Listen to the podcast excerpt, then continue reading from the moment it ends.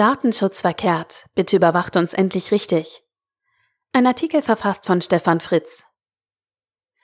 Nationale demokratische Staaten sammeln schon immer Daten über ihre Bürger und verfolgen damit unterschiedliche Ziele. Dabei gibt es eine grundsätzliche Trennung durch die Gewaltenteilung Legislative, Exekutive und Judikative.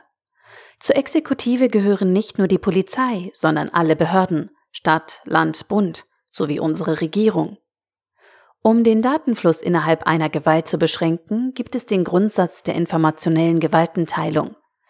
Dieser Grundsatz regelt den Datenaustausch zwischen staatlichen Behörden und verpflichtet diese, unsere personenbezogenen Daten nicht nur im Hinblick auf private Interessen, Unternehmen abzuschotten, sondern auch gegenüber anderen staatlichen Stellen, Behörden. Mit diesem Abschottungsgebot dürfen auch staatliche Stellen nur solche Daten weitergeben, bei denen ihnen das explizit erlaubt ist. Erlaubnisvorbehalt. Diese Grundsätze gelten auch innerhalb von großen Konzernen, die personenbezogene Daten nicht einfach an andere Konzernunternehmen, Bereiche oder Abteilungen weitergeben dürfen. Unser Datenschutz ist ein solides und vernünftiges Gedankengebäude. Also können wir froh sein, dass wir diese Grundsätze inzwischen auf europäischer Ebene über die DSGVO fest verankert haben. Aber manchmal schlägt das Ganze doch wahnwitzige Kapriolen. Seit dem 29. August 2018 werden aufgrund einer EU-Richtlinie die Fluggastdaten aller in Deutschland startenden und landenden Passagiere ohne weiteren Anlass gesetzlich verordnet an das Bundeskriminalamt übermittelt. Die Daten sollen mit Fahndungs- und Antiterrordateien abgeglichen werden, damit wir alle sicherer und mit weniger Angst vor Terror und Schwerkriminalität leben können. Interessanterweise werden über 60 Datenkategorien erfasst zum Beispiel Anschrift, Telefonnummer, Reiseroute, Kreditkartennummer oder Essenswünsche. Nur eine Sache überträgt man nicht, das Geburtsdatum. Begründung Datensparsamkeit und Abschottungsgebot. Das führt dazu, dass über 40 Beamten manuell die ganzen False Positive Einträge durchgehen müssen, die sich aus der Namensgleichheit mit Verbrechern ergeben.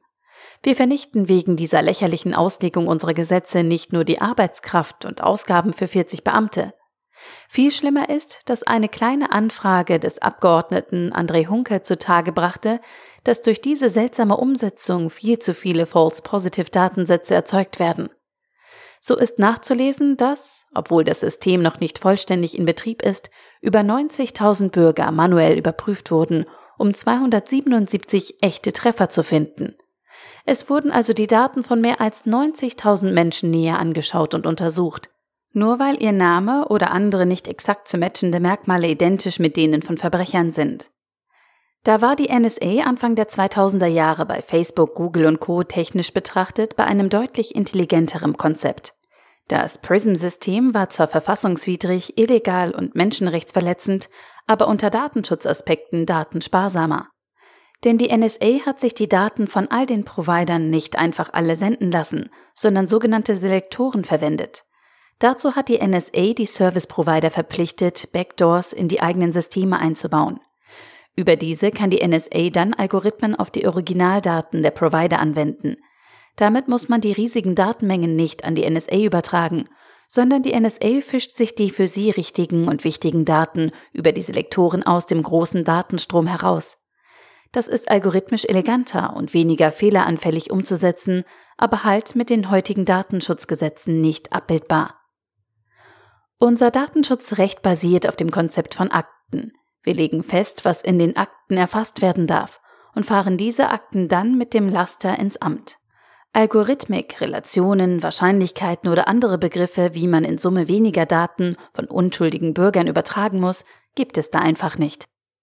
Dabei haben wir in Europa bereits seit der Einführung von ISDN in den 1980er Jahren ein technisch ähnliches und gut ausgetüfteltes Konzept bei Telefoncarriern fest etabliert. Über eine Schnittstelle können staatliche Stellen bei den Carriern Anfragen zu unserem Kommunikationsverhalten stellen, ohne dass der Carrier mitbekommt, was genau über seine Kunden staatlich angefragt wird. Unter dem Namen Vorratsdatenspeicherung ist dieses Konzept inzwischen deutlich ausgebaut worden und wird von den Behörden rege genutzt.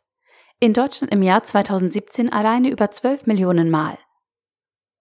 Keine Ahnung, wer beim System zur Fluggastdatenspeicherung so jämmerlich versagt und es so stümperhaft umgesetzt hat, dass in so hohem Maße eine manuelle Nacharbeit erforderlich ist.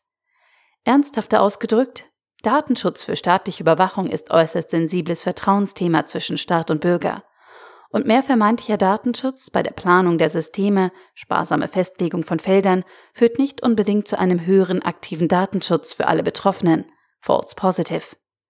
Oder, um es auf die technologische Ebene zu bringen, ein ganzheitlicher DevOps-Ansatz, der die Bereiche Design und Betrieb zugleich berücksichtigt, ist zur Erlangung eines optimalen Datenschutzniveaus dringend erforderlich.